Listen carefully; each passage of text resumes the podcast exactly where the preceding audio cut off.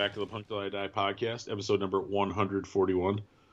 How you doing, Neil? I'm doing fine, Tom. Yeah, on a Sunday morning, it's uh, it's it's going good, and uh, you know what? Yes, I'm happy easy, with Easy, easy like Sunday morning, Neil. Um, Easy like Sunday- Easy like Sunday morning. now. yes. You you guys are lucky to have us today because originally I didn't think I was gonna I was gonna be You're around this morning. to have us today. Yes, yes, because um, originally I was gonna be gone all weekend, so it just so turned out that I was able Actually, to. you know what? back. You know what? When we do another episode where it's just the two of us, we're going to get into this a little bit because right. I literally, I literally can't get you to drive an hour and a half to a show, and you're driving six hours to get this cat from hell. But anyway, we'll t- we'll talk about this later. We'll talk about your priorities later, Neil. All right. We'll discuss it. We'll go through it. We'll have a full therapy session on the Punk Till I Die podcast. So of course you can. So so we we have a couple of episodes coming up, and or we had planned where we're actually talking to a couple of European bands where you never it's sort of hit or miss where you never know exactly what's going to happen. So we actually recorded the interview sort of separately, not knowing how we were going to edit it or whether we are going to stick a couple of them together. So that's going to be coming up in a minute. But of course, you can reach us at the Punk Till I Die podcast on Facebook or Punk Till I Die 77 at Gmail. We actually have a bunch of mail. I, I want to read it when we get a chance to get caught up. So Yeah. Um, and so, uh, okay, so at the end of episode 140, you might have noticed that we actually had kind of a new theme song. And um, we were lucky. Uh, one of our lovely listeners, uh, Ryan Levson, I believe, right? Um, Yes. Ryan with his, uh, what's the I name think of his he's from band? Portland or something. Was it the Pivots or something like that? What was it? There's a bunch of mailmen. Yeah, the pivots, the pivots, exactly, the pivots, yeah. Um, so they recorded us, uh, you know, a 30 second. We got a lot of a lot of mailmen uh, contingency. Yeah, like we that. do. Yeah, even even with all my dissing of the U.S. mail service, we have a lot of uh, mail listeners, so that's good. Maybe maybe having all these friendly mailmen can offset Neil. Yes, Neil's constant badgering of the post office hey, if it, somehow make, offsets. if it makes him do a better job, I'm all for it. Um, and well, listen, the ones who listen to us all do a great job. They you know. do. They're, They're they're, fantastic. They're Yes. out there. They'll even even if somebody's parked in front of a mailbox, they'll actually get out of their jeep and go deliver the mail. yeah. Um, but yeah, so we wanted to say anyway, thank you for sending that song in. We love it, and uh, you would have heard it at the end of our last episode before our regular outro So, song. so Ryan is the guy who took my amazing vocal performance for "Careless Whisper," the Wham classic, and made it into a song. I think he kind of did that like a home like a home computer job, but this is his yeah this is his band the Pivots and I love it it's it's great I I I, I uh, it it it's great for a couple of reasons. A I just I love that people who don't know us are willing to sort of give of their creative time to us. I, I just I, that gives me sort of a warm fuzzy feeling inside. And also maybe eventually we can quit using all these copyrighted songs just in case we could potentially avoid a lawsuit later on down the road. So I mean we're 140 episodes 41 episodes in. I mean we're probably already screwed if somebody wants to come after us but. I agree, but I think the uh, I think that Dead Boys intro uh, to Sonic Reducer is just so it is great Everybody hears Well, that. and- and the- Pro- and probably when seventh- people hear that now, they think they're going to start hearing our stupid voices right after they Exactly. Some, some some loser puts on a Dead Boys record and they're like salivating like Pavlov's dog, waiting to hear our, our Idiocy. voices, right? Yeah, And then they're disappointed when Stiv comes on. yeah, exactly, exactly, exactly, exactly. So, But anyway, so what was okay? So that we want to talk about that. What else do we want to talk about real quick? No. um, well, you you talked about the Euro- the European thing, so we got some, at least one European that we're talking to today, I believe, correct? Yes. And we yeah, we might have some other we we, we kind of got some other stuff tentatively planned. So. But you you kind of it's kind of a wild card. You never know what's going to happen. You never know how good the English is going to be. You never know how good your connections are going to be. And so we always sort of hedge our bets on these things. And like I said, so we sort of this is a little you know we're going to go to the interview next, and I think you're really going to enjoy it. But this one really turned out well. Um, we we had a lot of fun of fun doing it. So I, th- I think, Uh, but I think this is a, this is our show in a nutshell. So we can't, you can't really pigeonhole. I mean, yeah, we, we play a lot of obviously a lot of early punk stuff. Tom plays a lot of '90s punk stuff. We do a lot of that, but also our show is all over the board, right? We've interviewed, Yeah. we've interviewed and we are authors. we're always we've happy. interviewed. We're always happy when that happens. Honestly. Yeah, I mean that's that's because because punk rock is this huge wide thing of all these different artistic people, right? And um and you, you're gonna you're gonna see that today. So uh, I think it's a really I think it's a really good interview that went in a lot of interesting a lot of interesting ways. Actually, I'd love to have him on again. I think It was actually. it was Yeah. very fun. Well, and as usual, we never really write any questions down. So then we got done. It's like, oh crap, I should have asked this. I should have asked that. But here's here's the other thing I wanted to mention.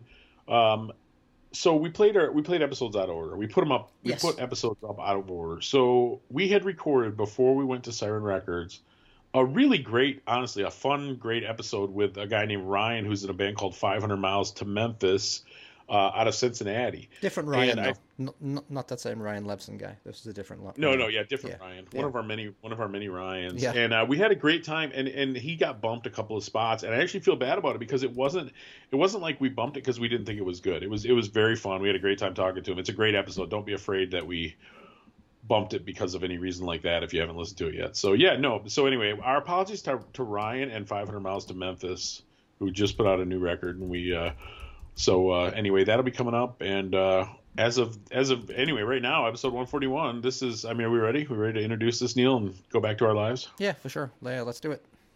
So this is um, a, a guy from Switzerland. He runs a record label called Voodoo Rhythm Records. He fronts a band called the Monsters. He's a Svengali in Sweden of uh, like uh, just a punk rock, junk rock, trash rock, all kinds of crazy music he puts out, and he's a heck of a funny guy too. So yeah, he loves it this all. is Reverend Beatman Zeller from uh, Bern, Switzerland. I hope you enjoy it. We are happy to have with us today, all the way from Bern, Switzerland, Neil. I think this is the furthest geographically away we've ever had a guest. yeah, we've had people from England before, and we. I know we had Yep. Japan, and we've had Japan. So Oh, Japan, that's right. Yeah. But we have the Reverend Beatman, who I like to call the the Jello Biafra of Switzerland. Reverend Beatman with us. Is How are you doing, is- Reverend? is that an How you doing, insult? No, that's a compliment. How you doing, Beatman? Yeah, I'm very good. Uh, such a great compliment. Jello Biafra is super buddy, super great guy. I love him a lot. Uh, I met him a lot of time. He's uh, fantastic. well, that's, You know, that's good. Well, you know, the reason I say that is because obviously you front you front a band that's popular in your home country, but you also run a label, and you you might be better known as as a label guy at this point than a musician, right? Or is it you still better known as a musician? You think? Yeah, it's on and off. It's different people I attract with the label because it's a wide uh, range of music styles, kind of you can say. And in my in my music, I just make pure punk rock or blues or stuff stuff like that. So there's a lot of different people knowing me either from the label or from the music. So. So, So, it's funny. We were talking real briefly before you before we started recording. So your kind of professional name is is Reverend Beatman. Are you like ordained? Could you like perform a wedding? Are you an actual reverend? Did you go through and get the paperwork for that? I am, I am, but I'm not. So, but I'm not a, a Christian reverend. I'm just a reverend that preaches rock and roll and blues trash. And, uh, But you I can. But you can. light.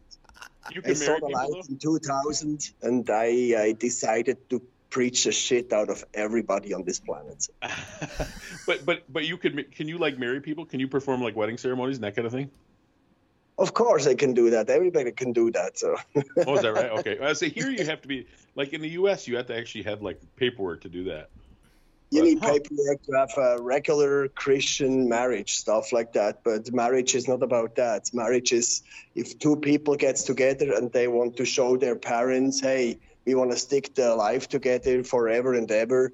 That's everybody can do that. So you know, if if you trust these people, this person can do that for you. So, and it, you go. See, uh, that's- that's, a the story of marriage. So. That's a beautiful sentiment, isn't it, Neil? it really is. Yes. Who would have thought that that guy you sent me a naked picture of earlier would have such a beautiful, a beautiful sentiment?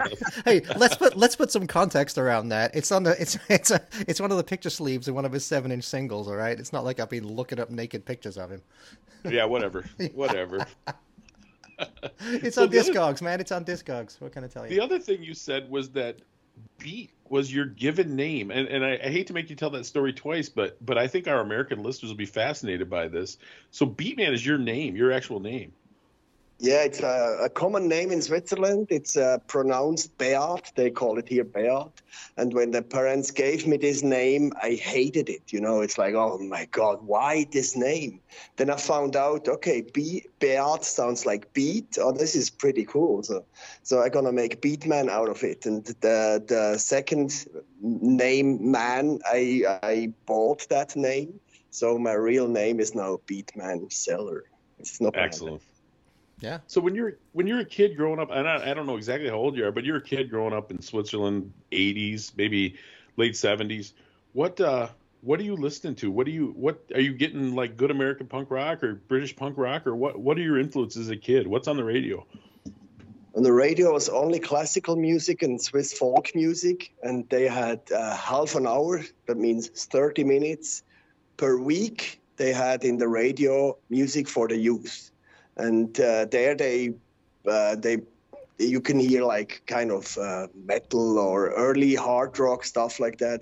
But what we had, uh, my father, he had a, like a old radio that you can uh, get uh, the old waves from from from the radio, you know, you, uh, called UKW in Switzerland, and so we were able to listen BBC London, and in BBC London they had great uh, radio, and we were listening through the night like uh, early punk rock and uh, re- really early hard rock stuff and stuff like that. But in Switzerland we didn't have uh, any underground music or or popular music, so or rock and roll music, nothing at all, no zero. That's funny, Neil. You were listening. I mean, that's the BBC. You were probably listening to the same thing, weren't you? Yeah, well, it's it's interesting because like in the in the in the fifties and sixties in England, I mean, the radio stations were pretty much all government controlled, right? So you had BBC One, yeah. BBC Two, uh, Radio One, Radio Two, Radio Three, Radio Four. We had four radio stations, and Radio One was for the kids. It was just stupid pop music. Radio Two was talk, and Radio Three was classical. So it sounds kind of like the same thing in Switzerland. Actually, it sounds like they were kind of doing something similar, right? Was it all government government run? It was totally, yeah. yeah. But then in the 80s, the, the revolution came. Also, the pirate radio started, and the uh, kind of the, the underground people came, came up to the service and uh, start to make their own radio station. And they uh, kind of occupied the, the public radios then, and they brought uh, more music for the youth. Also, in the TV, they had music for the or or shows for the for the teenagers and stuff like that. And this uh, when i grow up then as a teenager uh, we started to create that. It was really helpful. No i actually i, I actually remember um, an early uh oh, early-ish like 78 79 swiss old girl punk band. I think what they called kleenex maybe? Yeah, yeah. amazing band. Yeah. Jesus christ so primitive and super dada punk rock, amazing band. Yeah. They were very successful in England as well. So. Yeah, I think they were on Rough Trade. I think, from what I remember, I think I used to have one of their singles. I think yeah. I remember the name. I don't. I don't think I've ever heard them. Yeah, I think they changed their name. I think they got sued by uh by the oh, people Kleenex, by Kleenex. Yeah, so I think they changed the name to Lilliput. I think at some point, right? Yeah. Oh, well, that's not nearly as catchy. and Marlene Marder, and Marlene Marder, I think it was a guitar player or singer. She came to a couple of shows of the Monsters and Reverend Beatman. And the last time I saw her, she she came actually to me. I didn't know who she was, and she said, "Hey, Beatman, I love your music." Then I asked, "Who are you?" Then she said, "I'm Marlene from Lilliput." And I say, "What the fuck?" you know, I'm such a big fan, so, but they don't know how they look like. So but she knows me. And I was like, uh, I was like super proud of that. So it was like a fantasy, like a teenage fantasy, right? Yeah, she was totally. These those girls were like uh, in my dreams, like constantly. So oh my god. so you so you mentioned the monsters. Why don't we why don't we stick a song in here? So the monsters just put out a new album. I don't even know what album number it is. There's a lot of a lot of albums. Um, yeah, I forgot. I forgot about how many. you don't even you don't even know. Well, it's called it's called Your Class I'm Trash, and we're gonna play a song from it. What when you wanna what, what, what why don't we just play them in the order he gave them to us, Neil? What what song are we gonna play first? I love you. Yes, it's my favorite song. My, my favorite song on the whole album. So we actually wrote this album, you know, in this uh, lockdown time when the COVID took over. So we actually wanted to go on tour but uh, the old tour was cancelled, so we took that free time to to write the whole album and to record it. And this song, I think. Uh, it was all, uh, you know, cell phone recording. I recorded at home in the lockdown with the acoustic guitar, and this was kind of a mellow, kind of a mellow song I recorded, and like folky and I brought it to the rehearsal space with the guys, and then we made this song out of it. You're gonna hear it right now. It's my favorite, fucking great song. All right, monsters, I love you.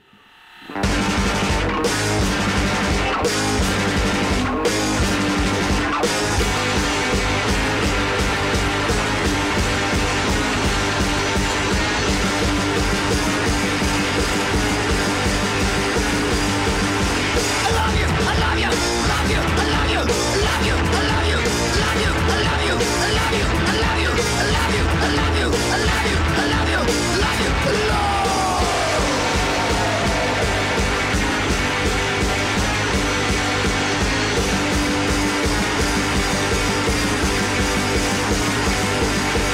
love you, I love you, I love you, I love you, I love you, I love you, I love you.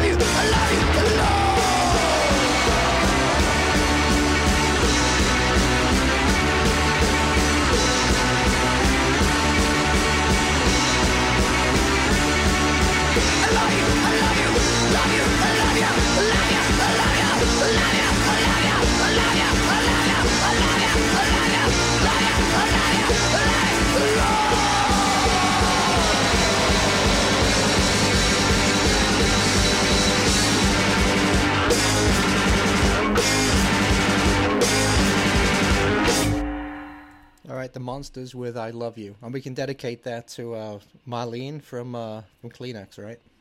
There you go. Yes. Oh my God. Yes.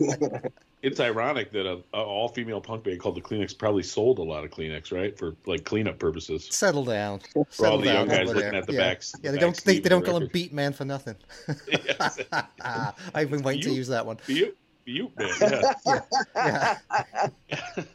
And That's hey, funny, I'm and like- just to Go interject, just to interject, looking on Discogs, I mean, I don't know how accurate Discogs is, but according to Discogs, uh, the Monsters, it says they have eight albums. Full length. Uh, Yeah, so many already. Fuck. yeah. I mean, a lot of a lot of forty fives too, but Yeah, uh, eight albums. Yeah. Uh, we are we are not that productive, so you know you, we we don't have to put out every year an album. So sometimes it takes ten years that we make a new album. It depends uh, who we are and where we go, and uh, you know we are a group. We we uh, we change constantly our, our moods and everything. So and when we uh, when we have enough songs and when we feel to make a new album, then we make it. So it's not because of the market needs a new album. We we make the new album if we want to make a new album. So, so you guys are you guys go back to like 1986, right? 35 Yeah. years. Is that right? Yeah, yeah. Are you are you are you the only guy from that original band, or is it the same? Is it some of the same guys? Yeah, the bass player he came one year later. So we kind of so he's been with you a long time. kind of almost the original lineup, yeah. And we uh, formed the band in uh, in Bern, Switzerland, uh, when the whole U- youth revolution started with squatted houses and stuff like that. And in these quartered houses, uh, we started to practice because uh, the problem is we we squatted uh, such an old building. You know, it was all made out of wood, and we uh, we were all punk rock fans, rock and roll fans, and uh, like '60s fans and all that stuff. And uh, we had turntables, and we we spinned records, and then we all dancing. And the problem was the house was so old, it was so shaking, and the needle was always skipping. So we thought, what the fuck? then we we thought, okay, why not forming a band and play that song music? So we formed the Monsters actually because of that. Uh, actually, because of a need of us that we needed music. So at the time, was the was there a good was a good rock scene in Switzerland there in '86? Yeah, yeah, very, very good. Amazing. Uh, you, uh, we really are youth revolution. And Bern, it's a very. We are a small town. We are actually the capital of Switzerland, but uh, it's a small town where all the scenes are real together. You know, it's like the the electro scene together with the punk scene, the punk scene together with the blues scene, the blues scene together with the rock and roll and the dance scene, whatever.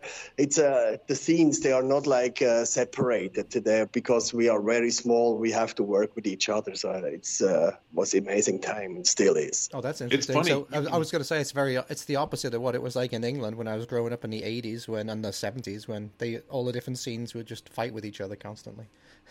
Yeah. Well, And you you no, can hear that. Of course, the punks were fighting with this uh, with this uh, with the skins as well. So yeah, just, Yeah, There yeah, wasn't as many of them. yeah.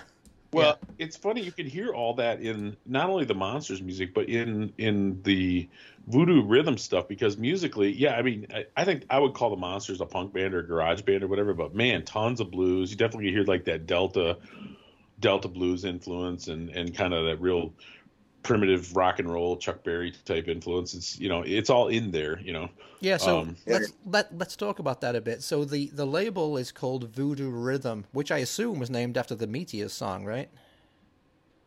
Yeah, yeah, it is. Yeah, yeah, yeah. I like. We love the Meteors, of course. So the Cramps and the Meteors and the yeah. Stingrays yeah. all those English uh, bands back then. It's amazing. So, but also the name Voodoo Rhythm stuck out. So you know, I was searching for a label name. Then I was a big fan of voodoo. I was already in America in New Orleans and uh, searching for the voodoo culture. I was uh, was a half year back then in the USA and uh, going through all the graves from all the blues uh, artists, you know, in the USA. And of course, um, the Marie Laveau grave of, uh, of, New Orleans, I went and everything. And for me, voodoo was was the thing, so it was great. So, and this name was uh, perfect for the label because uh, voodoo uh, works with the inner demons combined with the demons from outside. It's uh, and it, it's always with a like a beat, with a rhythm and stuff like that. It was a perfect name for the label. So when so when did you start the label? I started also in the mid '80s, but wow. it was like a pirate illegal label, like a tape label, only tapes with live tapes and the pirate stuff. So, and then in 1992, I went professional uh, and uh, make everything legal with uh, with contracts and all that stuff. So. Yeah, you have a ton of, I mean, an absolute ton of releases on here, it looks like. I mean, there's like six different pages of stuff with like all kinds of different bands. Is it mainly European bands that you have, or do you have bands from all over the world? No, I decided back then not to uh, to make any countries. Uh, you know, to, to just cut away all the countries. Just try to make, try to find good music from all over the globe. It's not important if they are Swiss or from Japan or Africa or whatever. And the same went with the music style. And I didn't care about any music style. I just uh, I thought that 99% of all music is bullshit and 1% is good from every style in every style in music.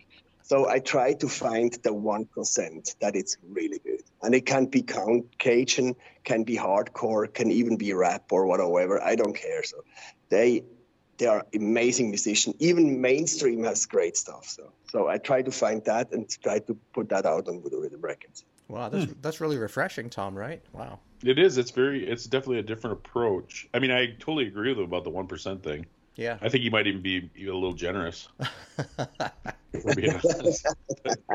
I'll tell you what. Let's let's play some one percenter stuff. Let's let's slip another monsters track in there. What's next on the list, Neil? Okay, it's uh actually I, I want him to tell us. Well, I know what this is about, but I want him to introduce it first. So this is going to be called Electro Bike Asshole. So uh so I, I, think this might be lost on us Americans. So yeah. Oh no no no I know I know what it is. You've seen those those assholes riding those like electric bikes, right?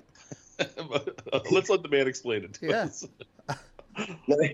It's, it's it's exactly about those guys. So you know, it's it's a good idea to have electro bikes, you know. But most time, those electro bike drivers, they are like 40 plus. They are frustrated at home. You know, they don't even have sex probably anymore at home and stuff like that. they just hate everybody on their fucking stupid electro bike. They're dressed like shit, and I hate those guys. So that, that's for me. That's the new it's the new conservative squares, and we hate them all. I'm digging it. I'm loving this guy more every second. He reminds me of reminds got, me of me. He, reminds me of you. Yeah, yeah. There we go. There we go. All right. So here all we right. go. The monsters with uh, Electrobike asshole.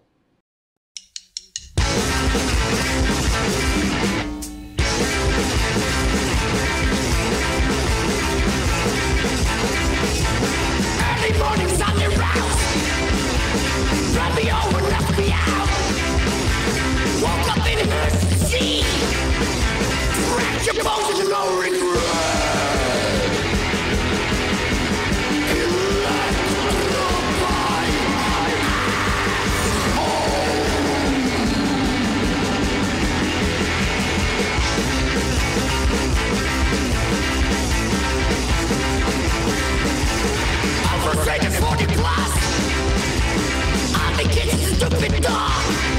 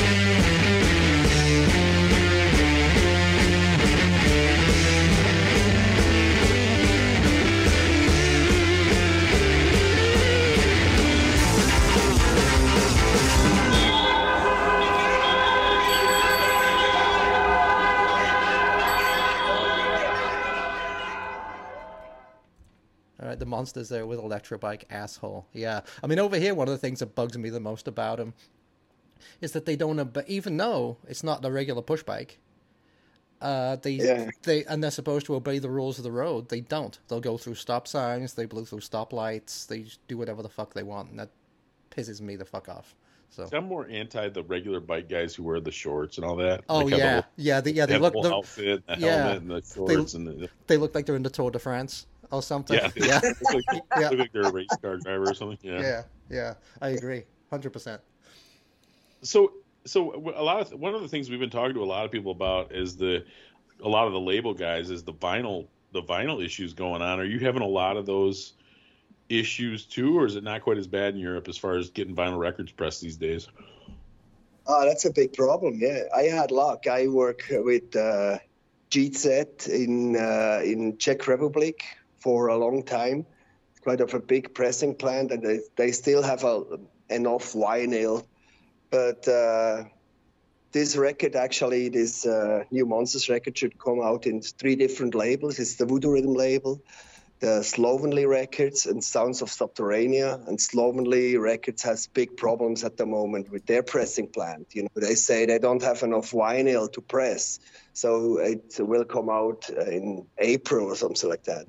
It is So- a big problem, big big problem. Yeah. So Slovenly, is that a, that's a U.S. label, right? I think they've done they've done like Dwarves records. Yeah, yeah, that's a U.S. label that makes the Spits and every everybody. It's an amazing label. Pete is a, a long time friend of mine, and he makes the Swiss German version of our record. So we in on Voodoo Rhythm we we sing the whole record in English, and then Pete asked us if we can sing the whole record in my native language as well as in Swiss German. So we recorded the whole album in Swiss German for Slovenly Records. Oh, no kidding. So is this? yeah. I, I thought our mutual friend Matt might have told me. Is this the first like full U.S. release for the Monsters? It is, yeah, and it's in Swiss German. This doesn't make sense at all. yeah, that's weird that your first U.S. release would not be in English, and you've been doing your regular records in English. Yeah, so so know, so if we so It's if a we, crazy world, right? if we want it in English, we have to buy the, the European release or something. yes, and opposite. If you want to buy the Swiss German, you have to buy the American release. That's so weird, man. That's This so might weird. be the this might be the worst marketing disaster since New Coke. Yeah. yes, it is. Perfect. Interesting, interesting. So what? How many?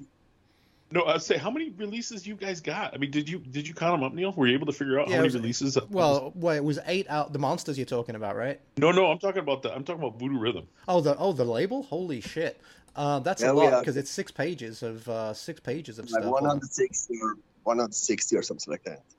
Oh, okay, that's that's a lot. Yeah. Is that your is that your full time job, Beatman, or you got to go punch the clock somewhere? Is, is running the label, doing the monsters? Is that your is that, I mean, is that your day job, or you got to you have like a regular job too? No, actually, my day job was uh, 20 years ago was only making music. On I was on tour constantly. I was like 300 shows a day, a week. I had a month, a year. A year. year. Yeah, yeah. Yeah. 300 300 shows shows a a day. day. Shit, man. And then uh, my son was born 20 years ago, and uh, the wife she left uh, immediately. So I had a child myself, and I couldn't go on tour anymore. So I kind of pushed the label. So uh, since then, since 20 years, like the Voodoo Rhythm became kind of my uh, almost day job. So yeah, but I still make like 150 shows a year. Well, do you, so what's the what's the situation in Switzerland as far as live music and lockdown and all that? Because we, I know we've talked to people from different countries, and every country's kind of different. So what's are you doing shows in Switzerland right now? Are you out? I mean, is are things kind of back to normal, or where are you at? Yeah, we uh two days ago we had a big record release party here with like 800 people came and there was no problem. We have Nice. this check, you know, you, you have to be vaccinated if you want to go to a show to see a show. If you are not vaccinated, you can have a test and then you can show the test and still can go to the show, so it's no problems. Some, But of, them, uh, the- some of them here are yeah. doing that too. It, it's kind of hit. Or, it's kind of hit or miss. Some are like that. Some aren't. But it's uh, around uh, Europe. It's every every county is different, and so actually next week we played in the Heldorado Festival. That's in in uh, in Holland, in Rotterdam, uh, Oh, okay. with, with with and uh, lots of other bands. and this they just cancelled it. They have they are now in a new in a complete lockdown, Holland, and the same with Germany and France. They're going more more heavy now with the restrictions and stuff like that. But Switzerland is uh, it's very it's very easy about that. But uh, so it's we'll really see. almost it's still pretty much impossible to book a European tour at this point. Almost not. No, you can make like three or four shows in a row, but if you want to go two or three weeks in a row, it's it's just it's not possible. It's uh, because a lot of shows they got, got off. Then you have a lot of space, and you cannot pay that that space. You need a hotel and stuff like that. It's just it doesn't pay out. No. Uh, mm. But three or four shows in a row, it's it's it is possible with a whole tour. Uh, it's so hard. You know, I know you have toured You've toured the US, USA quite a bit, right? Yeah, I did. Yeah, it was. I love it. I love it. I tell you. Um, did you do like full monsters tours over here? did you? Because I know you do a solo thing, and you did those. You did that album with that. Uh, was it Izobel Garcia? You did an album with? Was that her name? That was kind of a yeah. more of a. Did you did you do full monsters tours here? Or are you talking like more like solo stuff? We do the we did a, a small monsters tour. It was early two thousands. Where where we played the CBGBs mostly uh, in the oh, East nice. Coast, and uh, then uh, like like seven eight years ago we we did another monsters tour because uh, we we played in the Muddy Roots festival. In, yeah, I know you guys played Muddy Roots. Yeah, that's a cool cool little festival. Yeah. And then we played around this area as well, up to Chicago, New York again, and stuff like that. Really oh, okay. Huh. Well, I'll tell you what. What's what's song number three, Neil? Surprise us with song number three. This one is called "Stranger to Me." Now, what what is this one about? Uh, that's a great time. Uh, we we already put that out as a single on Slovenly Records like a couple years ago as a special single. But these recordings are different. We recorded it this time different. It's about uh, when you get up in the morning and you look in the mirror and uh, you don't know who you are anymore. So it's uh, it is uh, it's not a lot of lyrics, but it's it's a distracting situation you you have with yourself. Sometimes you don't know where you are, what what place you are, and then you have your wife and your girlfriend next to me, and she's just uh, loves you who you are and you don't understand you don't you cannot see why do you love me why do you love such a strange guy like me okay all right, well, there you go. Uh, introduced by the man himself. This is Stranger to Me by the Monsters.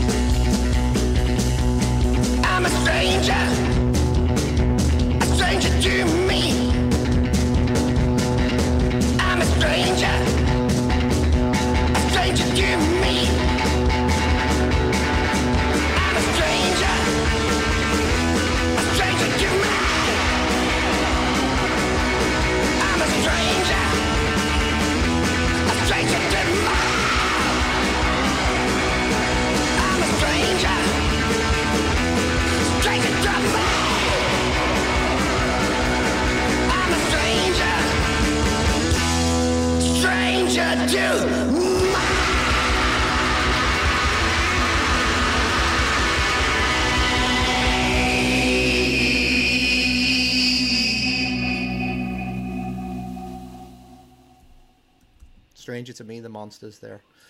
Uh, so yeah, so you're saying you, you've you've done like 300 dates a year. Um, that's and that's in Europe, I assume, when you've been doing that. So is that is that is that just monster stuff, or I mean, are you in other bands as well, or is it is it just the mon- monsters primarily? No, no, no, no monsters primarily. Monsters is very difficult to organize. We are like uh, four people in the band, and uh, we I think we have nine nine kids in the band. It's very hard uh, to organize all that stuff. Yeah, But so- most shows I do by myself as Reverend Beatman one man band. One man band. Okay. Yeah, yeah. So what you doing? So You, you play, do- you playing guitar and then doing the doing the drum with your feet or something? How's that working? Yeah, I, pl- I played that since uh, oof. I started with Lightning Beatman in 1992 or something like that. Yeah, and it's uh, kick drum, hi hat, guitar, vocals. Yeah, and loud and primitive as fuck. Do you do you play? Um, so I know you put out a bunch of solo albums. I mean, what do you when you play a show like that? What do you play? You play some monster stuff. You play your solo stuff. You just play whatever you want, or I suppose you got a lot of freedom at that point to kind of go wherever you want to go, right? Yeah, no, no monster stuff at all. No, no, it's Oh, really? a complete. No monster?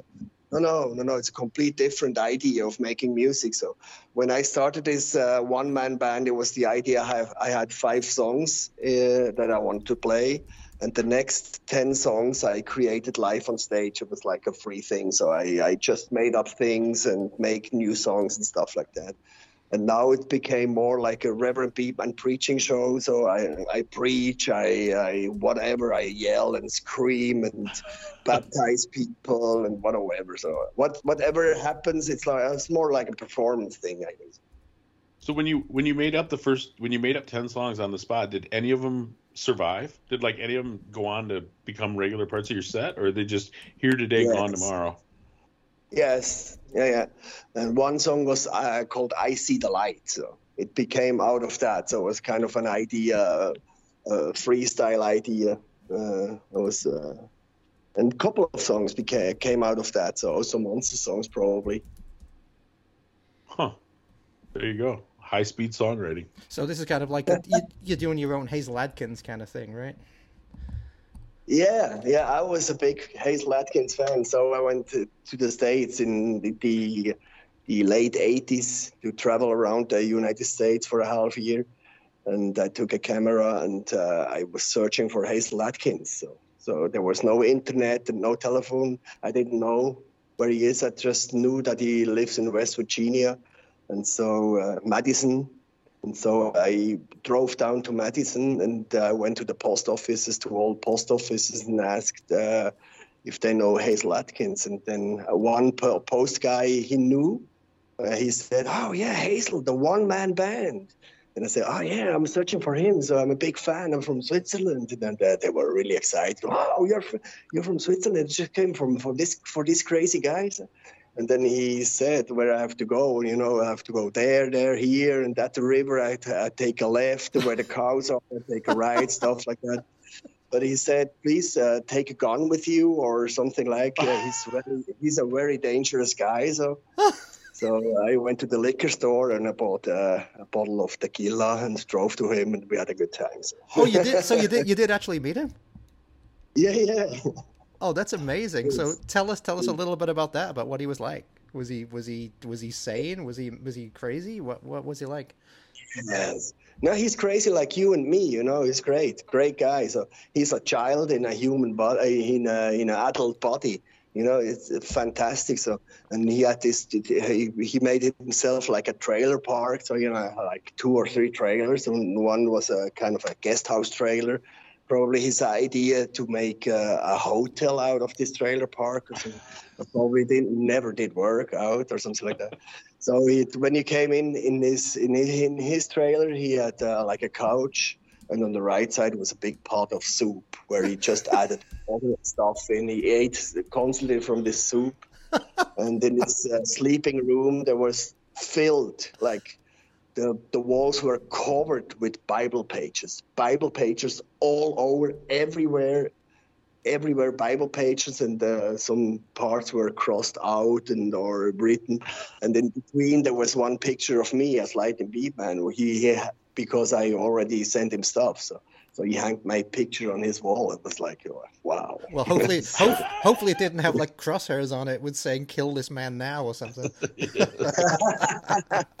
Uh, he was the sweetest person, sweetest person ever. That is Well, amazing. I- That's an amazing story, my friend. That is that is awesome. hey, you, hey, you know what? You know what? I I I think if you don't mind, um, can we put in uh, "She Said" by Hasil Adkins? Can we throw that in right here? Please do, please do, yeah, yeah. I'm I got, I must admit my ignorance here about Hasil Adkins, but I'm I'm fascinated to hear this. So Well, well, you might you might know the song because the Cramps covered it. So um, you might Okay. you might know the song. So anyway, so this is Hasil Adkins, the original uh, crazy rockabilly one man band with uh, "She Said" from I don't know what was it from, like '59 or something, whatever it was from. Anyway, here you go. Well, I was going to tell you what happened. I went out last night, and I got hitched up. When I woke up this morning, should have seen what I had in the bed with me. He jumped up out of bed, pulled his hand down his eye, looked at me like a guy in Canada that come out meat. He said, he said, he, woo, he, woo,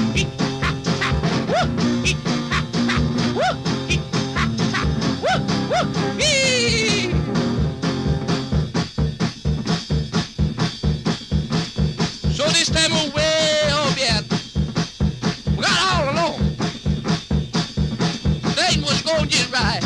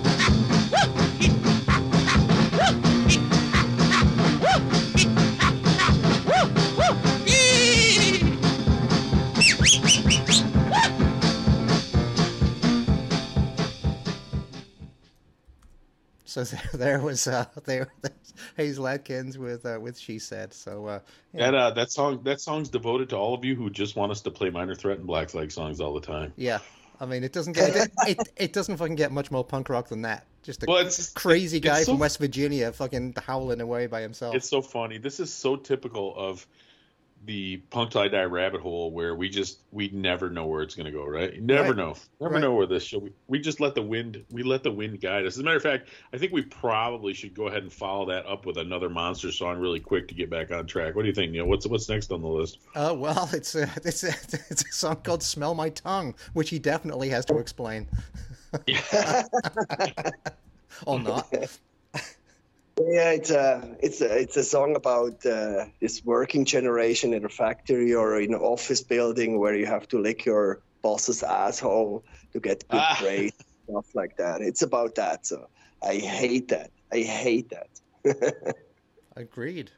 So, uh, so there we go. So this is the Monsters with uh, the uh, lovely title "Smell My Tongue."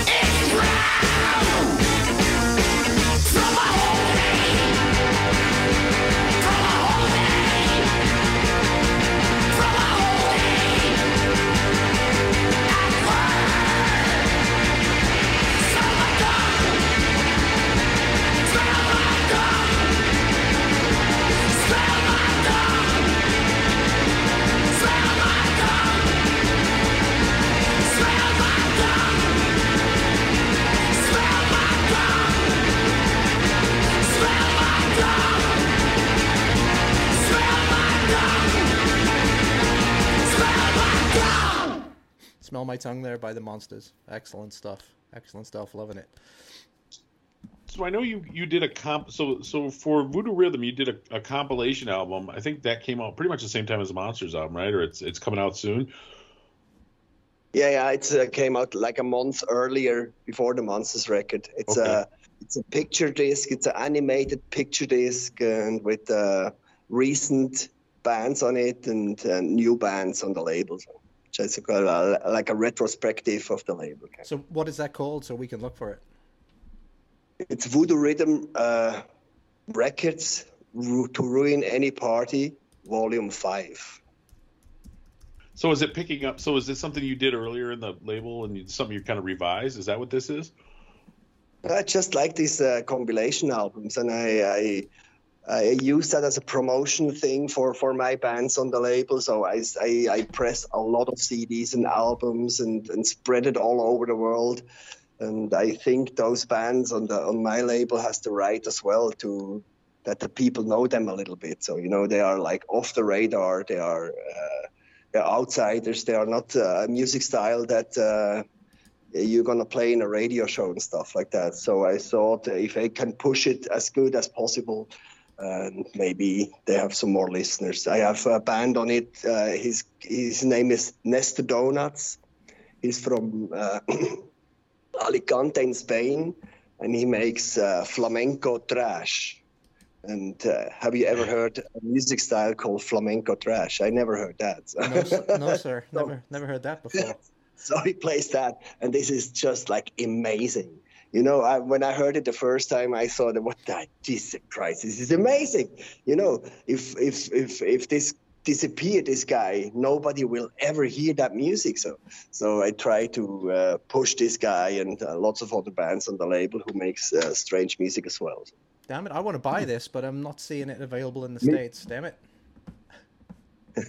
Well, I- uh, you know, No, Well, go ahead, Neil. Sorry. I I was going to say I want him to explain. So you said it was an animated picture disc. Please to explain what that means. Yeah, it's like uh, you turn the record.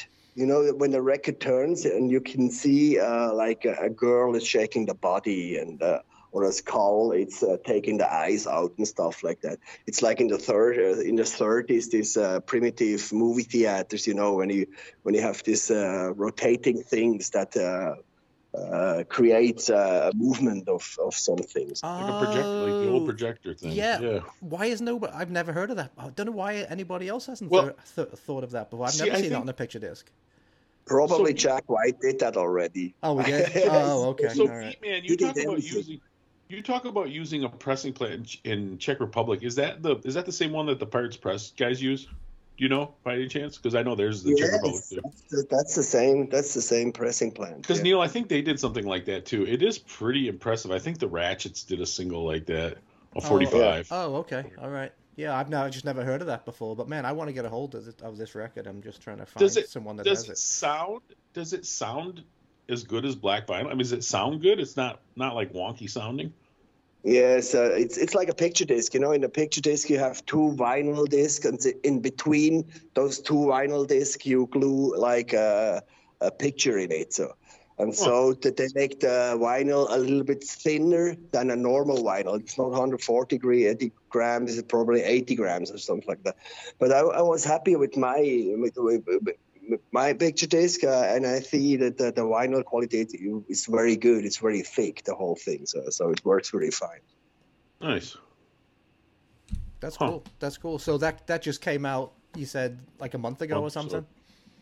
Yeah, something like that. And we are distributed in the USA as well through uh, Cobraside. Cobra, Oh, okay. Cobraside. I used to buy a lot of stuff from Cobraside. They used to be Yeah. really big back in the day. Uh, okay. Yeah, Well, you'll, you'll have to it's- send me a link to them, Tom, because I want It's to funny check it out. when we started when we started doing this this podcast. We because both of us grew up in the older era of punk rock, where it was a lot of letter writing and a lot of sending stuff back and forth. We kind of took that ethos on. So like we always like I send stickers out. We send stickers out to our listeners and stuff like that, and it's kind of fun. One thing that Monster Voodoo, Monster Voodoo, that Voodoo Rhythm does. Uh, Beatman probably handles all this stuff himself. They hand, once in a blue moon, I'll get from Switzerland an envelope, and I'll open it up, and there'll be a CD inside, Neil, and it's the coolest. It's a direct promotion thing, and I think it works really well because if somebody takes the trouble to send me a CD from Switzerland, you know damn well I'm going to take the time to write a review of it, right? So uh, it's a it's kind of like a direct marketing thing that he does, kind of an old school punk rock throwback thing that I think I, I mean I don't know I don't know how if it works well. It works well for me. I don't know if it works well in general, but do you think that you get pretty good results with that kind of system you use, Beatman? Yes, more and more. So uh, a lot of people write me back and, and uh, thanking me for that because probably nobody ever does that anymore. So Not very much. No, it's pretty unusual. It's pretty unusual. You know, for me, it was normal. You know, when I, I write labels, for example, then I say, "Hey, let's trade some records. Uh, you give me five of your records from your label. I give you five of my rec- records. So you sell my records, and I sell your records. So that's kind of uh, I'll help your label, and you help my label. But it's uh, so I think this idea also doesn't work anymore. So nobody to- yeah, that understands used to be this really- no more. so really it's really strange. So I'm uh, kind of a little bit shocked that this culture that we built, uh, this punk culture, you know, that everybody helps each other, that we grow, or or music style, you know, it's it's underground music. It's uh, it's not mainstream music. That this kind of disappeared. I'm really uh, kind of sad about that. Yeah, it is different, isn't it? It's much different than it was 25 years ago. Because yeah, everybody was trading 25 years ago, trading seven inch. My band put out a seven inch. Yeah, you give me 10 years, I'll take 10 years. We'll sell them at each other's shows and all that stuff. Yeah, Yeah, yeah, yeah. don't I like this idea. It's great idea. You know, Absolutely. I still do that. I have still uh, bands from Indonesia, I have bands from Australia and stuff like that. I trade direct with all the bands. So I have a record shop here in Bern. You can find records from bands uh, there nobody has. You know, it's they're just. Uh, or I trade uh, live when I play live with tho- those bands. I trade with those bands because I want to distribute those bands. I want to help them as well. So I think wonder- it's a good idea. I I wonder if it's because those bands have a real true underground scene where in like the United States or maybe Switzerland, the music is so popular, so mainstream that they don't even really need to do that anymore, you know? An Indonesian band, I mean, how happy would you be if I mean, I, I'd be thrilled if somebody in Indonesia listened to us, right, Neil? I mean, that'd be that'd be amazing, and I think that they probably they probably feel the same way. I mean, an Indonesian band would be thrilled if some German kid bought their record, right? Yeah. So, It all right, um, I mean, it, it are does, you? It is a. I mean, it is a worldwide phenomenon, though. I mean, punk rock is is worldwide, right? And uh, so, yeah. I mean, I think that's awesome. What you're doing is, I think it's fantastic. So, Because it's pretty hard for me, a middle-aged man in the Midwest, to hear an Indonesian band. You know, it would Well- be very difficult. well, well, n- well, not as much as you'd think, and not with the rise of the internet. in- Anyway, Yeah, that's true, I mean, the that's the one thing the internet's done, right? It has allowed us to to hear music from all over the world. Whereas in the '80s or something, you would read about it in Maximum Rock and Roll or something, but getting a hold of it, you'd have to write get a cassette or something, you know, that kind of thing, and you know. So you said you internet was amazing to get around the world. The internet was a big help. I remember touring, you know, back in the 80s, 90s, or getting my records around. It was a pain in the butt. But now, like to organize a tour, it's so easy. You know, back then you have the fax machine and you cannot even read the street names and stuff like that. now you have Google Maps. You know, it's you, you push the button and you're you're there. So it's like it's amazing. I love it. Well, that's why. Well, that's why your Hasil Adkins story it really spoke to me because yeah, I mean back back in the '80s, you would have had no idea where this cat lives, and so you just followed No. up on a on a on a on a clue and just went to the damn post office, which is a really smart thing to do. But that's what we had to do back then. We had to do stuff like that because everything wasn't readily available on the internet like it is now. So yeah, that, Yeah. that's a great story. Well, and that's why I like what he does with sending out the CDs and the envelopes and the little press releases because it does that human touch. Because we miss that with the internet. As great as the internet is for all Yeah, that yeah. stuff, there's nothing is as good as going to your mailbox and having something in your mailbox. That's true. Yeah, I agree with you. Even if it's just some stickers or a CD or whatever, you know what I mean? I, I just think there's something because that's the kind of it taps into that DIY kind of spirit from when we were kids. I think is what it is. I think it kind of triggers that. So I you, like this idea. I- like this idea of the human touch. I can tell you a story here. So, you know, we have the postman here. We have the postman always comes to the door and stuff like that. And now in Switzerland they have a different rule that they they don't send the same postmans to the same places anymore because they are talking too much to the people. They are Ah. getting too friendly. So they have to change. You know, this is the same. You know, they don't want that people have touch each other. You know that they they, they communicate with each other. They don't want that. Uh, But this is so bizarre. This is world bizarre. is so bizarre. you know. It doesn't make sense to me. You know, when I hear stuff like that, so it makes me sad. That's why I want to change and I want to do it my way. I want to I want to talk direct to the guys who plays my music, and I love that. So it's really good. So, so all right, I'm gonna ask you one more question, then I'll see if Neil if Neil has any more questions. I'll let you go. We've already gone over the time that you, the time, but we really appreciate you uh, talking to us. It's been a lot of fun. So you uh, you said you have a record store. You, you just have a, it been a regular record store down in Bern somewhere? Are you are you a big collector too? Are you a big record collector? Yes, I am a big co- uh, collector, but uh, we had a warehouse, and we always made once a year. We made a warehouse party when the people came to buy stuff in a warehouse, and uh, I was trading so much records with other bands, so there was no space. So uh, we find a space in Old Town in Bern, and where we have a record store now since like eight or nine years. And it became uh, like a meeting point for young people. It's uh, it's really good, really good. So for the underground punk, punk uh, community in Bern, it's a very important sport now. Oh, well, Neil, mental note: if you ever make it to Bern, I I, I don't know. I couldn't point to Bern on a map, but if you ever make it to Switzerland, we're gonna have to go check out. Oh, 100%, yeah. What's the name of the store? Say this. Will you say the name of the store again? Called the hardware store. The hardware store. Interesting. Interesting. So we actually had one more song to play. So this, uh, the last song was going to be called "Dead." So do you want to tell us a bit about this one? Yeah, it's uh, it's also one of acoustic song. I, I I was playing for years. I didn't know where it goes. When I brought it in the uh, in practice room, it turns out like this song. So and uh, it has a it's uh, it's an instrumental kind of instrumental song, and I love that song a lot. And um and uh, we're gonna shoot a video uh, with uh, Oscar Bizarre. He's uh, from uh, France and acting. It's going to be Beatrice Dalle. She's kind of a famous actor in France. She makes like uh, like soft porn movies, stuff like that. So. We like that. We like that. Yeah. Soft, hard, whatever. We Yeah. like it all. Yeah. So anyway, so yeah, so this is the uh, Monsters with uh, the last song tonight. This one's called Dead.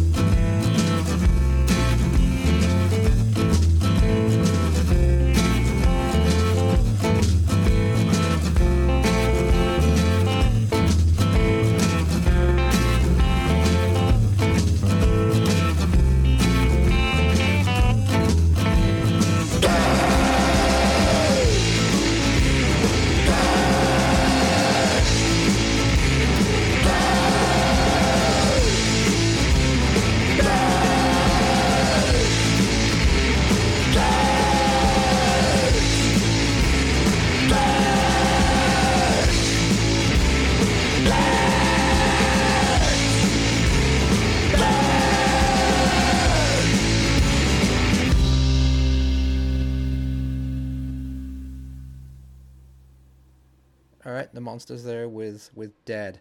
Um, I had I had a, I had just a couple more questions for you. So when I was looking Sure. at when I was looking at the releases from the label, there was a band there was a band with a name that I absolutely love, and it could be something I came up with.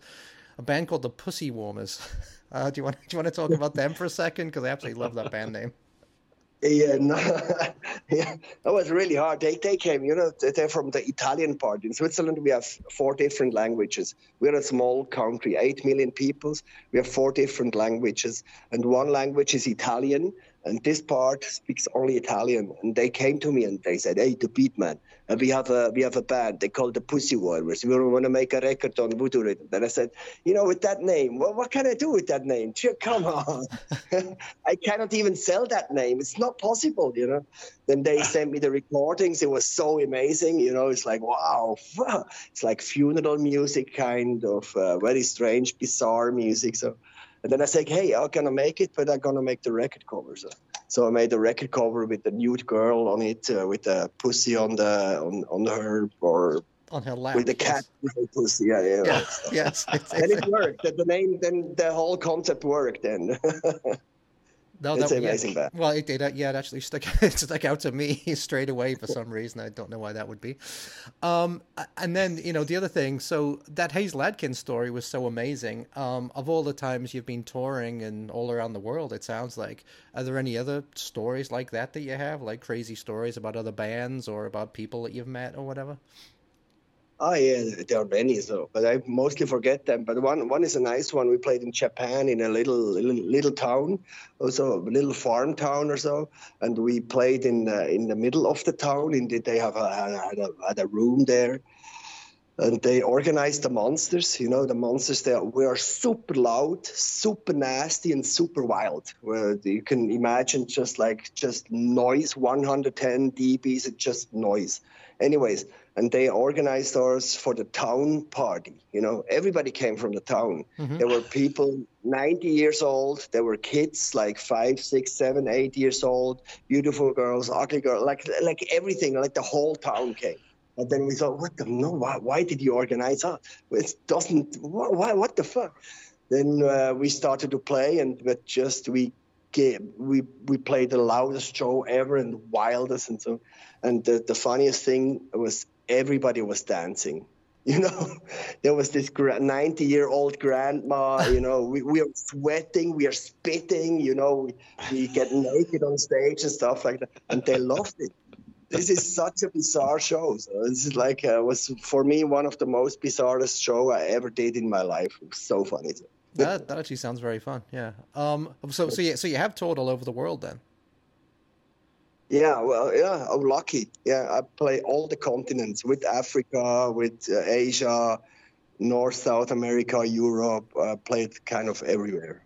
Wow, that's that's awesome. Uh, and also looking at some of the pictures, obviously you guys are wrestling fans. So is that that's true? I assume, right? Pro wrestling.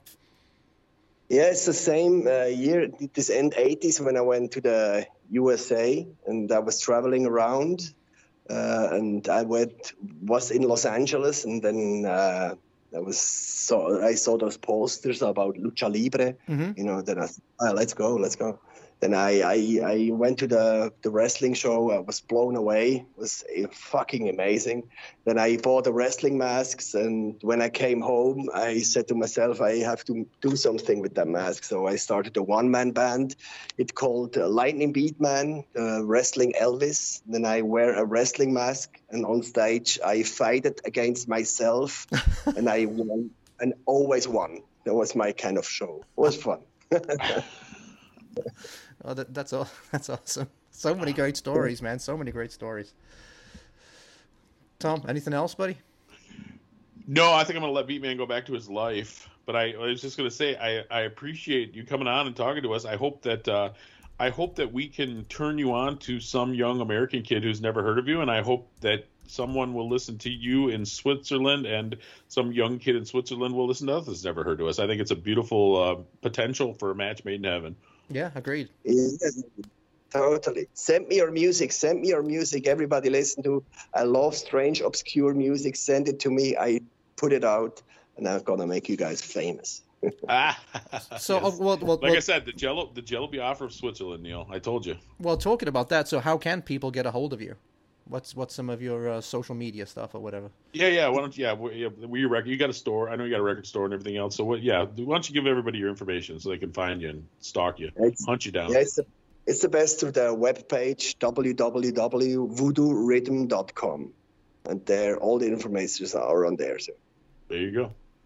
Well, thanks so much for thanks so much for coming to talk to us, B man. Best of luck to you, and uh, I hope one day you make it back to the states and we can because like Neil's close to Chicago and I'm actually not that far from Chicago, so we go to shows in Chicago pretty regularly. So if you come Yeah, back through, it Neil will gladly buy you a shot of look good. Malort. doesn't look good with this COVID thing. So it's so.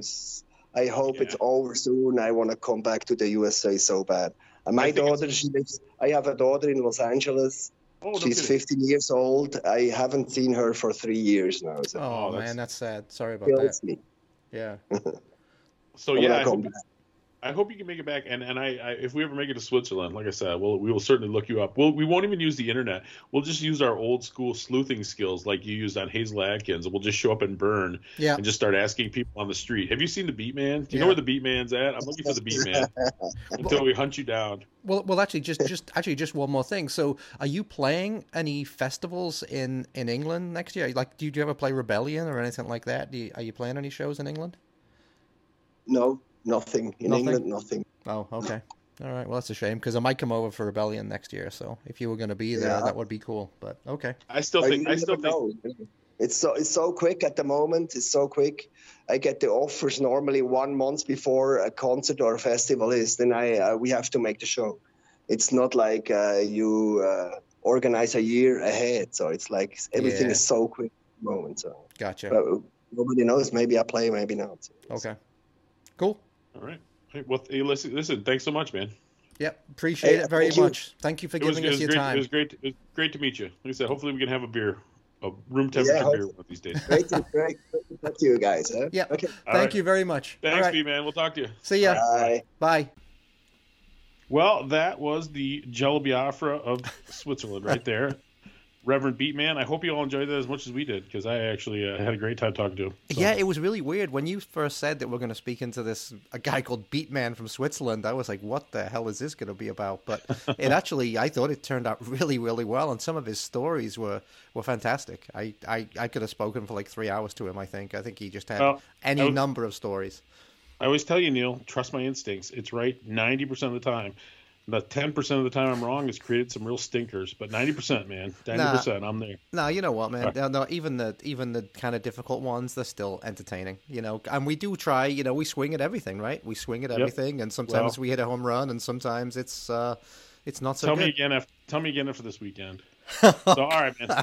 Sounds anyway. So you know you know the deal, guys. Yep, signing off. So yeah, so um yeah, punk till I die seventy seven at gmail.com. Uh and then yeah, join our Facebook group and uh if you're a new listener, write in and we'll send you some stickers. That kind of thing. There you go. So uh anyway, yeah. As always, stay free, keep a little mark in your heart, and Cool. See you later. smell you later. Bye bye.